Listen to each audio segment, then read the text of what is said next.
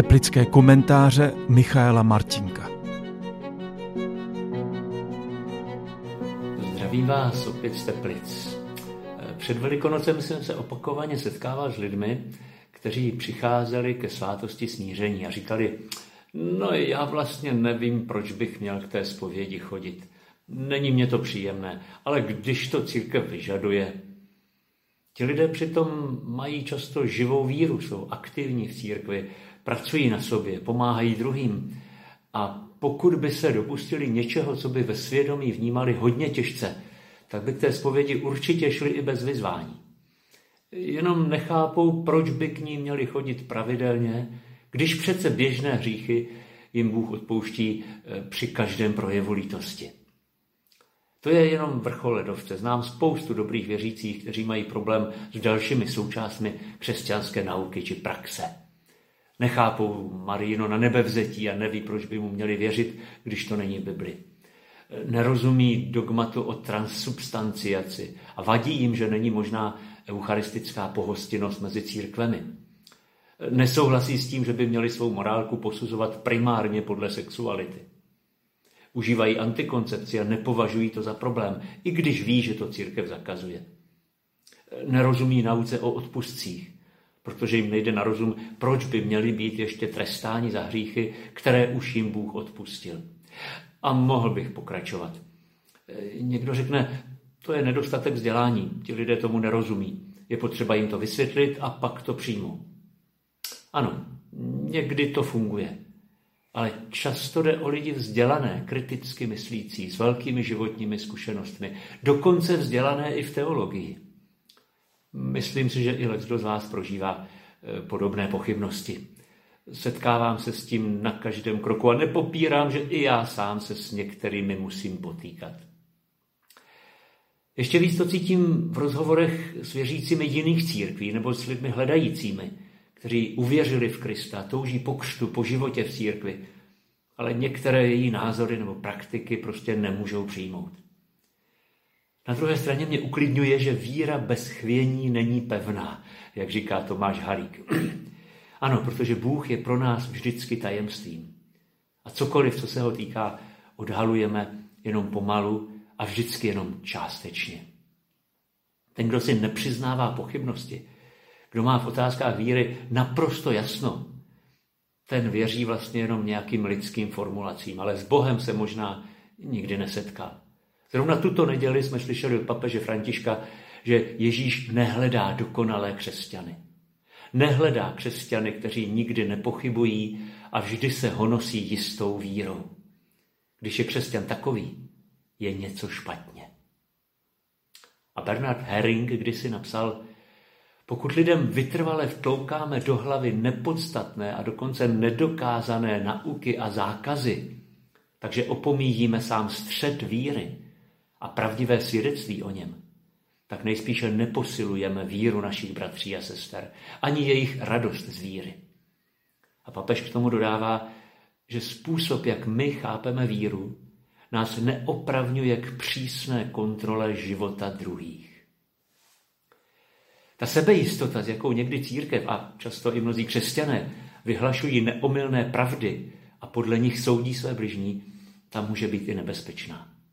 Přitom už druhý vatikánský koncil prohlásil, že existuje řád neboli hierarchie pravd katolického učení vzhledem k jejich různé spojitosti se základem křesťanské víry. A v kodexu kanonického práva je dokonce ta hierarchie přesně rozdělena do tří stupňů. První stupeň, tedy to jádro víry, tvoří boží zjevení psané nebo tradicí sdělené. Což je obsah Bible, stručně vyjádřený ve starých křesťanských vyznáních, a pak to, co sice není v Bibli, ale křesťané tomu po celé dějiny věří. Čili když půjdeme k úplnému základu, tak jde o evangelium, evangelion, radostnou zvěst o boží lásce k člověku. Přece o ní je celá Bible. Od stvoření Adama až po oběť Ježíše Krista. V tom se ukázala boží láska k nám, že Bůh poslal na svět svého jediného syna, abychom skrze něho měli život, říká apoštol Jan. A boží láska se pak má projevovat v jednání těch, kdo v něho věří. To je mé přikázání, abyste se milovali navzájem, jako jsem já miloval vás.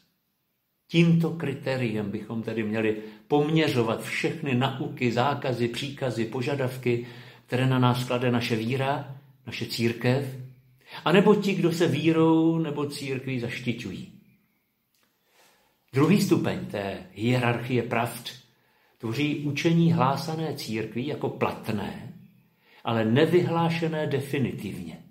Čili může se dalším vývojem poznání změnit.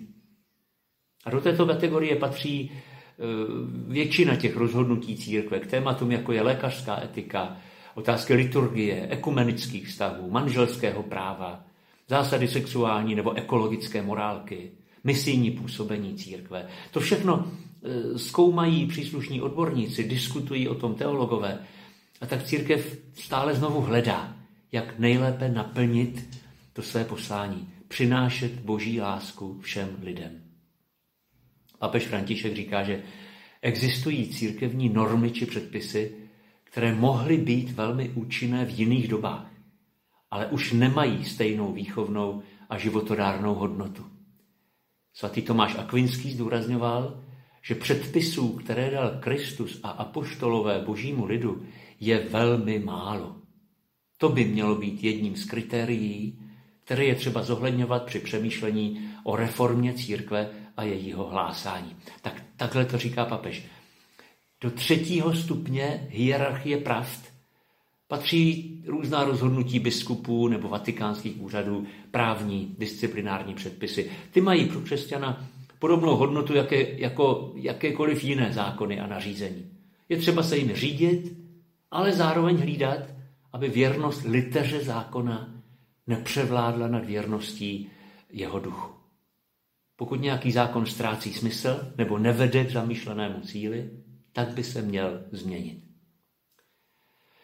Problém je, že běžný křesťan tyhle stupně těžko rozliší. V tom by měli pomáhat lidé eh, s teologickým vzděláním, včetně kněží.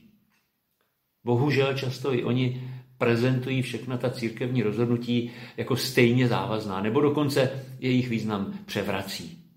Když farář mluví častěji o mariánské úctě než o pomoci trpícím, tak něco není v pořádku.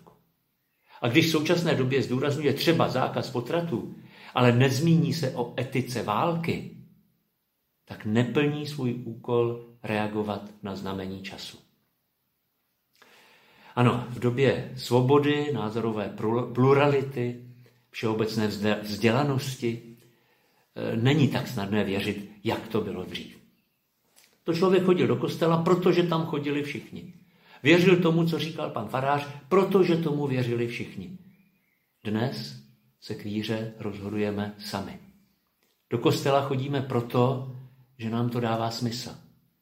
A věříme tomu, co souzní s naším kritickým rozumem a našimi životními zkušenostmi. Ne proto, že to říká církev, ale proto, že to vnímáme jako potřebné a užitečné pro náš život. A pak je jasné, že to pochopení víry i její projevy se budou člověk od člověka lišit. I papež říká, že v církvi legitimně koexistují různé způsoby interpretace mnoha aspektů věrouky a křesťanského života, jež svojí růzností pomáhají lépe objasnit bohatý poklad slova. Když Ježíš vstal z mrtvých, tak tomu taky neuvěřili všichni okamžitě a najednou. E, víme, že napřed to zjistili ženy, ale chlapi je považovali za blázny. Pak ti dva, co šli do Emaus, ale trvalo jim několik hodin, než jim to došlo. A Tomáš nevěřil, ani když mu to říkali všichni ostatní. Každý měl svou cestu. Každý se s tím musel vypořádat sám v sobě. A tak je to i s námi dnes. Tak se nebojme hledat, pochybovat, kriticky myslet, nesouhlasit, ale taky naslouchat těm, kdo vidí věci jinak, protože nám můžou v letčem otevřít oči. Hezký večer.